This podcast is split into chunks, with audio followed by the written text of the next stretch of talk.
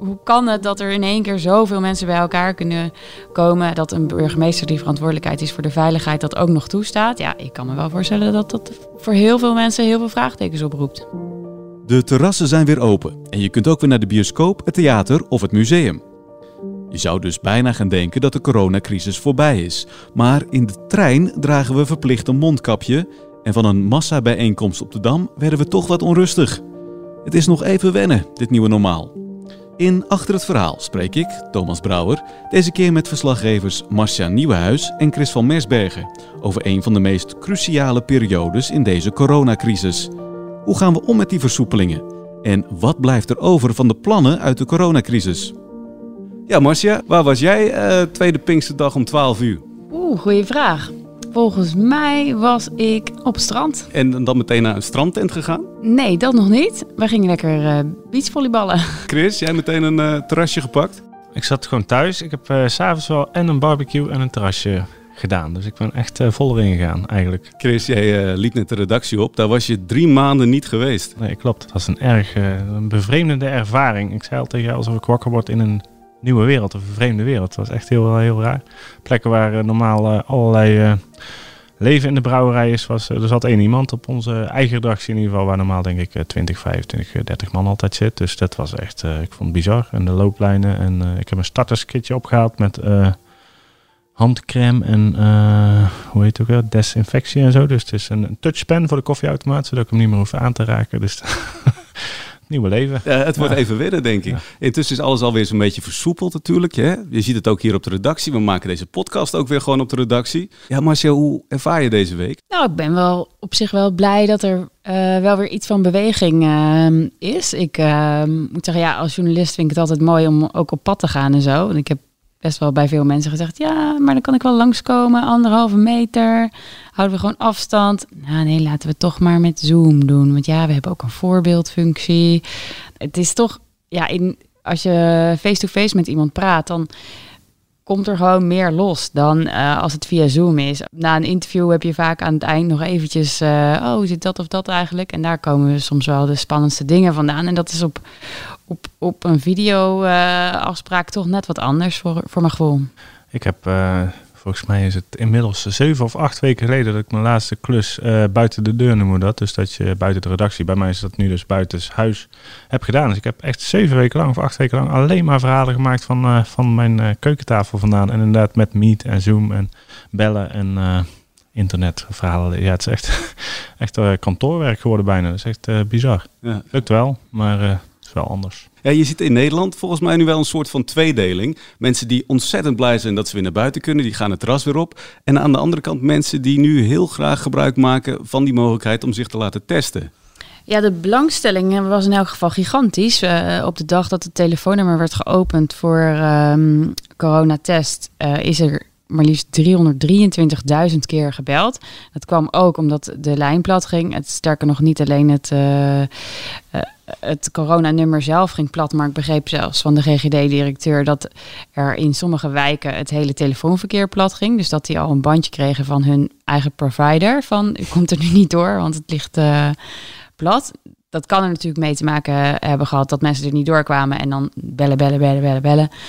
dus dat zou wel um, overtekend zijn. Maar uh, er zijn toch al uh, ongeveer 16.000 mensen die een afspraak hebben gemaakt voor een test. Dus uh, qua testen begint het er wel echt op te lijken dat er belangstelling is in elk geval. Ik denk dat het ermee te maken heeft dat mensen bang zijn. Maar het kan ook, ik bedoel, ik hoorde ook bijvoorbeeld van een kind die mocht niet naar de crash omdat die dan verkouden was. Maar het kind is altijd verkouden. Dus voor zo'n ouder kan het wel een uitkomst zijn om dan een test te halen en dan ook aan te kunnen tonen, nou ja, blijkbaar is het dus toch geen corona. Uh, als een kindje daarna weer kan komen, kan dat uh, natuurlijk wel uh, verlichting brengen. Um, maar ik vraag me af of iedereen zich ervan bewust is dat je ook al bij verkoudheid of een zere keel of ehm, niezen een test kan krijgen. Kijk, in het begin was die test super schaars. Dan kreeg je echt alleen als je zeg maar, echt dood en doodziek was en in het ziekenhuis lag en alle verschijnselen had, nou dan kreeg je een keer een, te een test. Uh, dat is zo'n omslag die er nu gemaakt is, dat je zelfs al bij een verkoudheidje kan gaan. Dat ik denk dat uh, het nog wel even duurt misschien voordat iedereen dat doorheeft. Ik denk wel dat wat jij zegt wel klopt, dat er wel ook een groep is die uh, inderdaad niet zozeer bezig is met ik moet getest worden of zo, maar wel echt bezig is met ik moet eruit, ik moet het terras op, ik moet gaan barbecuen, ik moet naar het park. ja, dit, dat zie ik ook wel heel duidelijk, dat er één groep is die vindt het misschien ook maar onzin of zo wat er allemaal gebeurd is. En die hebben nu zoiets van, eigenlijk kunnen we onze rechten weer gaan opeisen. Daar komt het bijna op neer. We mogen weer daar gaan zitten en zoals het hoort en zo. Dus dat is wel echt een andere groep. Jij hebt uh, onlangs een artikel geschreven waarin je eigenlijk tips geeft, tien geboden geeft, hoe je dat nou op een veilige manier kan doen, weer naar buiten gaan. Heb je nou een beetje het idee dat Nederland uh, jouw artikel keurig heeft gevolgd? ik kan meteen zien wat de impact is hè, van zo'n stuk. Ze hebben het allemaal gelezen. Ja, ik kreeg het, de teneur was inderdaad wel van uh, buiten kun je wat minder voorzichtig zijn dan binnen. Ik kreeg er ook wel wat kritiek op van, uh, ja, je moedigt mensen uit om onvoorzichtig te worden. Dat was ook uh, echt niet de bedoeling van het stuk. En dat stond er ook wel heel duidelijk van, je moet afstand blijven houden en, je moet je aan de regels houden. Maar uh, mijn bedoeling was wel om een beetje uit te zoeken van waar moet je nou, kun je nou op je gemak voelen en waar moet je echt uitkijken. En de conclusie van alle mensen die ik gesproken heb, was echt van, um, um, even kijken dat uh, buiten het veiliger is uh, dan binnen. In de zin van dat buiten steek je elkaar gewoon echt statistisch gezien minder snel aan. Dus je, je kunt je buiten wat meer op je gemak voelen. En uh, volgens mij op uh, die ene demonstratie waar we het straks vast nog wel over gaan hebben, na is dat ook echt wel goed gegaan. Want ik heb de terrassen gezien en mensen zaten keurig op een stoeltje. En in het park over het algemeen zaten mensen gewoon op een plekje. En ik denk op het strand ook. Ik weet niet wat jij gezien hebt, maar uh, dat gaat volgens mij allemaal vrij goed. Mensen hebben zich keurig aan die tien geboden gehouden. Ja, dat, dat denk ik wel. Het, uh, daar waren ze ook voor bedoeld, dus uh, ik had niet anders verwacht. Ja, je noemde het al. In Amsterdam, daar ging het natuurlijk even wat anders. Was het super druk, duizenden mensen op de Dam. Ja, hoe gevaarlijk is dit nou, Masje? Ja, waar we het al over hadden, buiten is minder gevaarlijk dan binnen. Maar het is, zal super interessant zijn om te zien of er nou over een week of twee of zo toch meer um, corona gaat optreden aangezien het buiten was, kan het meevallen. En dan zou je kunnen zeggen, nou dan kunnen we die demonstranten misschien nog dankbaar zijn dat we hebben uitgevonden dat het buiten best kan. Uh, maar ik vond het wel een heel uh, opmerkelijk gezicht. Ik bedoel, ik kan me ook voorstellen dat een, een, een, kapper of een theatermaker of zo ineens ja, zijn ogen uit zijn kassen zit rollen, bij wijze van spreken. Want hoe, hoe kan het dat er in één keer zoveel mensen bij elkaar kunnen komen, dat een burgemeester die verantwoordelijkheid is voor de veiligheid dat ook nog toestaat? Ja, ik kan me wel voorstellen dat dat voor heel veel mensen heel veel vraagtekens oproept. Ja, burgemeesters van diverse steden hebben al gezegd: als je daarbij was, blijf de komende weken sowieso binnen. Stel nou dat, we, dat zij dat doen en niemand blijkt uiteindelijk besmet te zijn geraakt. heeft, die hele, heeft die hele anderhalve meter samenleving dan nog wel zin? Het coronavirus komt op dit moment echt wat minder voor dan een paar maanden geleden. Dus misschien was het wel zo dat statistisch zien onder die mensen dat er weinig mensen waren die erg besmettelijk waren. Of uh, misschien kwamen ze wel uh, een beetje bij elkaar in de buurt, maar niet al te lang. Of misschien stond er wel een windje, waardoor dat uh, net ja, waardoor het meeviel. Maar het is gewoon zo dat virologen nog steeds niet weten, ook na maanden niet, van wat kan nou wel en wat kan nou niet. Dus het is nog steeds zaak van het zekere voor het onzekere nemen. En um, Zeker voor het onzekere nemen, zeg je dan volgens mij. Maar, uh, en zelfs als blijkt dat het nu meevalt, is het ook geen bewijs dat dit soort dingen in de toekomst weer kunnen. Want dat, dat, dat weet je gewoon niet zeker. Dus in die zin is het altijd nog. Uh, ja, voorzichtigheid eh, blijft gewoon geboden. En dat, wat dat betreft was dit echt een heel verkeerd signaal, denk ik. Ondanks het feit dat buiten misschien wat veiliger is dan binnen, dan moet je dit nog niet, niet willen. Ja, het is heel bijzonder dat dat niet is opgepikt eerder. We hadden daar gisteren, zoals Blendel schreef, een kraakheldere reconstructie over van uh, twee collega's, Niels Klaassen en Raymond Boeren. Uh, waarin je toch duidelijk kon zien dat bijvoorbeeld op Twitter uh, de aanloop naar die demonstratie echt gigantisch veel deed op social media. Dus de vraag is wel of ze niet van tevoren al zich hadden kunnen realiseren dat er wel zo'n enorme toeloop van mensen zou kunnen zijn. En dan ja, zou je ook kunnen afvragen of je daar niet eerder al op in had kunnen spelen. En ja, uh, dan is het op een gegeven moment vol. En dan moet je misschien mensen gaan waarschuwen dat ze niet moeten ja. komen. Maar... Ik herken wel het sociale ongemak van uh, iemand staat bij jou in de buurt. Of ik, ik zat bijvoorbeeld pas op een uh, buitenverjaardag die op zich keurig qua bedoelingen was van afstand houden. En toen kwam er iemand wel dicht bij mij zitten. En dan is het toch lastig, vind ik, om op te staan en te zeggen van... oh, ik ga een eindje verderop zitten. Want toen moest ik gelijk een heel eind verderop gaan zitten. Dan lijkt het ook zo van ik wil verder ver bij jou vandaan zitten of terwijl dat helemaal niet zo is. Maar het is wel lastig om daarmee om te gaan. Ik kan me ook voorstellen, als je bij die demonstratie staat, je was daar, de bedoeling was om er voor de goede zaak te zijn en dan komen meer mensen. En dan denk ik, ja, het is toch moeilijk om dan weg te lopen, denk ik. Dan, ben je wel in je hoofd een afweging aan het maken. Dat snap ik ook wel weer. Maar van de kant van de autoriteiten had, dat toch wel, uh, had er toch wel iets meer aan kunnen gebeuren. De afgelopen maanden hebben we het ook heel vaak gehad over plannen om die veiligheid wel te behouden. Ook als we met veel mensen bij elkaar zitten. Een app bijvoorbeeld, is heel vaak over gesproken. Horen we nu eigenlijk helemaal niks meer van, hè? Ja, er is gesproken over twee apps. Je had een app waarin je zeg maar, je gezondheidsverschijnselen bij kunt houden om te zien of je misschien kans hebt op corona. Um, daar ga, met die apps gaat het eigenlijk relatief goed. Die werken en uh, worden ook wel gebruikt. En er werken ook wel ziekenhuizen mee samen. En zeker nu er meer getest kan worden, uh, kunnen die gegevens ook benut worden om te signaleren wanneer iemand een bepaalde verschijnselen heeft en dus misschien corona heeft en dan getest kan worden. alleen er is ook nog een app die um, bedoeld was voor ja, zeg maar om een signaaltje te geven als je bij een besmette Nederlander in de buurt kwam. En ja, daarvan heeft eigenlijk uh, nog niemand echt een idee hoe dat uh, nou verder moet gaan. Want er is een, um, een, wat ze dan noemen een appathon geweest, waarbij je die kon presenteren. Nou, dat was een, een houtje-touwtje presentatie. Uh, en daarna is het behoorlijk stil geworden. En ik denk dat het ook nog wel even zo blijft. Ze zijn er nog steeds wel op de achtergrond mee bezig. Maar volgens mij hebben ze gekozen om het pad van de stilte een beetje te bewandelen. Ik, ik, ik denk dat ze het nog steeds willen gaan inzetten, ook in het najaar, om toch verder te kunnen. Maar het is volgens mij doen ze het een beetje op de achtergrond. Omdat er zoveel kritiek is gekomen dat ze denken van doen maar iets rustiger aan. En dan komen we met iets wat iets beter is. Dat is uh, wat ik gelezen heb. Maar uh, ze zijn er nog niet volgens mij. Een andere term die de afgelopen weken heel vaak is gevallen. Groepsimmuniteit. Ja Marcia, jij schreef uh, deze week een verhaal over een onderzoek van de bloedbank Sankien naar die groepsimmuniteit. Wat kwam daar precies uit? Ja, die zijn bezig met een heel groot onderzoek van meerdere rondes, waarbij ze gaan kijken hoeveel mensen hebben er nou antistoffen opgebouwd tegen corona. Dus hebben het virus doorgemaakt en zijn genezen. En dan is vervolgens in het lichaam een proces op gang gekomen waarbij je dus antistoffen aanmaakt en dus immuun wordt voor de ziekte. Um, de eerste ronde was in april. Toen was er ongeveer 3% uh, die antistoffen had aangemaakt. En nu tussen 10 en 20 mei is er nog een ronde geweest. Zijn er weer 7000 bloeddonoren onderzocht. En daaruit bleek dat uh, dat inmiddels was gestegen tot 5,5 procent. Uh, dat is wel heel weinig, hè?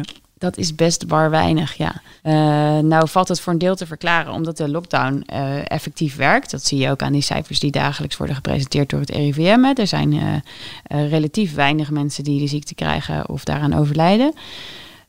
Maar dat betekent dus ook dat de weg naar groepsimmuniteit, die ook wel eens is gesuggereerd, zelfs door onze premier Mark Rutte, uh, dat je het virus zeg maar, geleidelijk aan over de bevolking laat komen. Uh, dat zou, als we op deze manier doorgaan, nog wel jaren kunnen duren. Als, als, het, als het lineair zou zijn, dan zouden we over 130 weken of zo misschien een keer bij die 60% in de buurt komen. Die 60% dat is dan de grens die nodig is om te voorkomen dat het virus zeg maar verder gaat en dan dooft het langzaam uit. Um, dus het lijkt erop dat we toch echt van een vaccin moeten hebben en niet van uh, het over de bevolking heen laten komen. En het maakt niet uit voor die groepsimmuniteit dat die lockdown langzaam weer versoepelt, dat we elkaar weer vaker tegenkomen. Ja, als meer mensen de ziekte doormaken, dan uh, wordt het aantal mensen wat, groep, wat uh, antistoffen aanmaakt ook groter. En dan ga je dus wel harder richting uh, een groepsimmuniteit. Alleen uh, als je, zolang je die anderhalve meter in stand houdt, dat, die statistieken die laten tot nu toe wel zien dat dat echt wel heel goed werkt. Ik bedoel, ik heb ook ehm, een ziekenhuis. Bestuurder geïnterviewd en die uh, liet ook echt duidelijk die grafiekjes zien. En dan zie je echt vanaf twee weken na die lockdown gaan uh, de opnames omlaag, de zieken omlaag. Uh, dus dat, dat werkt supergoed. wat natuurlijk mooi nieuws is. alleen um, als mensen het minder krijgen, is de weg naar groepsimmuniteit dus nog langer dan dan, dan uh, nodig misschien. Of dan, ja. En dat hele plaatje was ook van dat uh, gezonde mensen, dat was wat Rutte ook een beetje schetsen, ook ja, van Dissel, van gezonde mensen zouden naar buiten moeten. En uh, de ziekte oplopen, zeg maar. En dan zouden we onze oudere medemensen beschermen door ze een tijdje niet te bezoeken en zo. Maar daarvan kun je ook al zien dat dat gewoon echt is lastig vol te houden. En nu blijkt dat door de maatregelen het virus echt niet zo aanwezig is. En dus die immuniteit heel laag is. Is dat gewoon echt een vrij lastig verhaal volgens mij, om dat, dat op te bouwen. Ja, we moeten dus van een vaccin hebben. Daar moeten we ook nog wel even op wachten. Dat is nog niet duidelijk wanneer dat komt. Nee, dat kan, kan echt niemand zeggen. Ehm, er zijn allerlei ambitieuze verwachtingen uitgesproken. Zelfs eentje of twee vaccins die wilden in september al met een werkende variant komen. Uh, het is nog niet gezegd dat dat niet kan, maar er zijn bij allebei die vaccins ook weer tekenen die erop wijzen dat het allemaal niet zo makkelijk gaan, gaat als dat ze dachten. Dus um, dat is september. Er zijn ook vaccins zeggen eind van het jaar, begin volgend jaar. Maar bij geen enkel vaccin is het nog zeker dat het werkt. En als het werkt, dan is de uh, productie speelt nog een rol. Dus dan is uh, voordat wij, jij en ik, een vaccin krijgen, dat, dan ben je alweer verder. Want eerst uh, kijk je misschien naar kwetsbare mensen. Nou, er zijn landen die een vaccin voor zichzelf willen houden. Andere landen willen het eerlijk verdelen. Dus in ieder geval de verdeling breed over de maatschappij. Dat, dat zal echt nog wel een tijd duren. Ook omdat die productie gewoon best lang op zich zou kunnen laten wachten. Je kunt niet gelijk miljarden vaccins produceren. Dus dat is niet iets waar wij de komende maanden, of eigenlijk zelfs, denk ik, realistisch gezien, dit jaar rekening mee moeten houden. Dus dat, dat is eigenlijk. Is je, dan word ik niet heel vrolijk van. Geen fijne boodschap. Nee, nee, daarom. En omdat. nou, wat Marcia zegt, die groepsimmuniteit die is nog lang niet in zicht. 5,5% is echt niet veel. En het wordt straks weer kouder en we gaan weer meer binnen zitten. Nu in de zomer denk ik van valt het allemaal nog wel mee, omdat je veel naar buiten kan. Daardoor is de besmettingskans ook wat kleiner, denk ik. En, uh, maar daar de herfst, dan, eh, dan, hebben we echt weer... Uh, ja, ik, ik, ben geen viroloog, dus ik kan het niet voorspellen. Maar ik kan me voorstellen dat je dan echt weer met oude maatregelen te maken gaat krijgen bijna. Dat is niet, niet zo leuk om te horen. Maar uh, ik vraag me echt af hoe ze dat dan weer willen gaan oplossen. Het virus is voorlopig nog niet weg. Betekent ook dat we dus uh, moeten blijven nadenken over hoe we dat dan gaan doen. Hè? Hoe we ons leven inrichten. Ik weet dat jullie geen glazen bol hebben, maar als we dan even naar de toekomst kijken. Wat gaat dat voor werk betekenen dan? Ik verwacht dat dit wel echt een omslag kan betekenen in de acceptatie van thuiswerken. Waar mensen uh, vroeger misschien eerder een beetje gegeneerd waren of zo. Of uh, bazen misschien dachten dat uh, thuiswerken niet zo goed zou werken, omdat je dan minder productief zou zijn. Uh, hoor ik nu ook wel van mensen om me heen van nou, ik, ik ga super productief aan het werk overdag. Ik laat de computer s'avonds nog berekeningen maken. En s ochtends kan ik gewoon meteen bam weer verder. Ik, ik maak eigenlijk veel meer meters dan op kantoor, waar je toch heel vaak nog even wordt afgeleid. Er komt nog even iemand langs. je hebt nog even een besprekingjes of zo.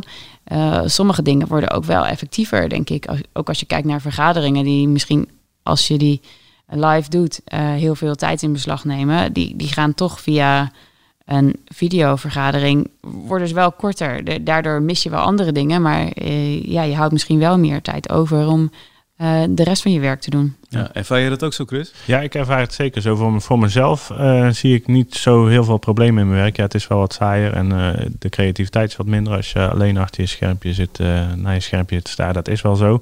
Maar voor mezelf denk ik van, oké, okay, dat kan wel. Um, ik heb ook onderzoekers gesproken uit Amerika een keertje en die zeiden van de thuiswerker of de kantoorwerker, zeg maar. Wij zijn gewend aan onze laptop en zo en dat kan ook thuis.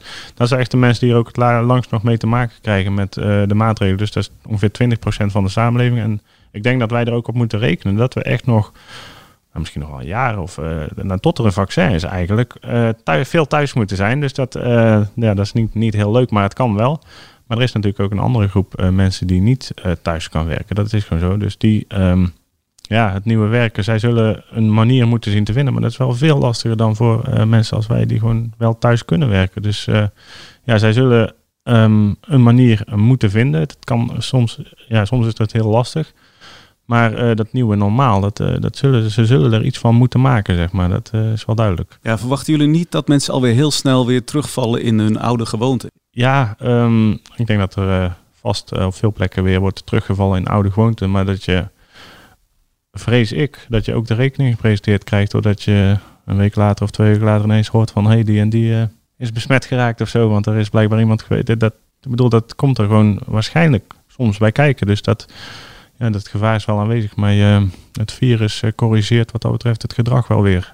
Waarschijnlijk wordt deze week bekend dat we vanaf 15 juni weer op vakantie kunnen in Europa. Marcia, uh, wat denk jij als je zo'n bericht hoort?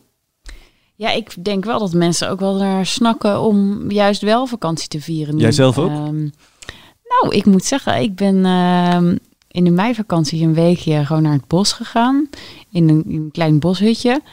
En met allemaal groene blaadjes ook. Ik was heel erg blij met de change of scenery. Dat ik gewoon wat vogeltjes hoorde fluiten en uh, even ergens anders was. Want nu je meer thuis werkt, is natuurlijk ook eh, je actieradius wordt ook zoveel kleiner, weet je wel. Je, kom, je komt op veel minder plekken.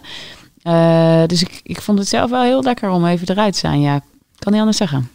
Ja, ik, ik kan me voorstellen dat eh, er ook wel veel mensen twijfels hebben bij het gaan. Ook als je kijkt naar hoe het virus nog rondwaart. Bijvoorbeeld in, in, in België, waar je al gauw doorheen moet als je in elk geval met de auto gaat. Daar is, is er nog steeds wel zijn er nog steeds wel veel zieken. Dus ik kan me wel voorstellen dat zeker als je tot een kwetsbare groep behoort, dat je dan twee keer nadenkt of je wel gaat. Veel mensen willen natuurlijk ook weer gaan vliegen, Chris. Ja, Hoe ga je dat doen met anderhalve meter afstand? Ja, dat is, uh, vraag ik me ook nog steeds af. Dat is wel een lastig punt volgens mij. Maar uh, als je het zo hoort, dan staan de vliegmaatschappijen natuurlijk te trappelen om het weer te gaan doen. En ze zullen ook echt wel manieren vinden om dat te gaan regelen hoor. Dus um, ik denk dat je erop kunt rekenen dat dat ook weer snel gaat gebeuren. Ik bedoel, nu gaat Europa open en op termijn zullen waarschijnlijk ook de landen verder weg wel weer willen openen, omdat ze ook de inkomsten nodig hebben, et cetera. Dus uh, ik denk dat je dat gewoon dat, dat zou gaan gebeuren. En dan uh, is het gewoon maar weer de vraag van hoe uh, reageert het virus? Of wat, wat gaat er gebeuren? Want ik bedoel, het wil niet zeggen dat als het nu open gaat, dat het dan nooit meer dicht kan gaan. Want als blijkt dat het allemaal weer het virus weer in een golf terugkomt of zo, of dat het weer op gaat laaien, dan zul je toch weer dingen moeten gaan doen. Dus misschien kunnen we wel deze zomer vliegen en daarna weer even niet of zo. Dat zijn echt dingen waar je volgens mij wel over moet blijven nadenken dat dat kan gebeuren. Dus het is niet zo dat als nu iets besloten wordt dat het definitief is. Maar dat heeft uh, het kabinet ook wel duidelijk aangegeven dat er uh, de mogelijkheid is om op de rem te stappen. Dus uh, ja. ja. Ja, misschien dus nog maar even genieten van de zomer voordat we in de herfst straks weer terug moeten naar die lockdown. Ja, dat is mijn idee. Maar ik zei al van ik ben echt geen, uh, geen viroloog. Dus, uh, maar als ik alles zo hoor, dan denk ik ja, de mensen zijn heel blij dat ze nu naar buiten kunnen en dat ze weer dingen kunnen gaan doen. En dat is echt super begrijpelijk en heel terecht. Maar um, ja, blijf in je achterhoofd houden dat die immuniteit echt nog, uh, nou geen nul is, maar dus 5,5. het, uh, dus ja, dat, dus dat je er nog lang niet bent. Marcia, kan je ons nog een beetje verlichting bieden aan het eind van deze podcast? Ik zou zeggen, heel hard genieten van de zomer. Want als je die statistieken ziet van de virussen, die gaan echt up en down, up en down. Dus dan zou het in de winter wel slecht kunnen zijn, maar zolang het nog zomer is, uh, geniet ervan. Kijk, gaan we dat doen. Dit was Achter het Verhaal. Volgende week dan zijn we er weer met een nieuwe podcast. Tot dan.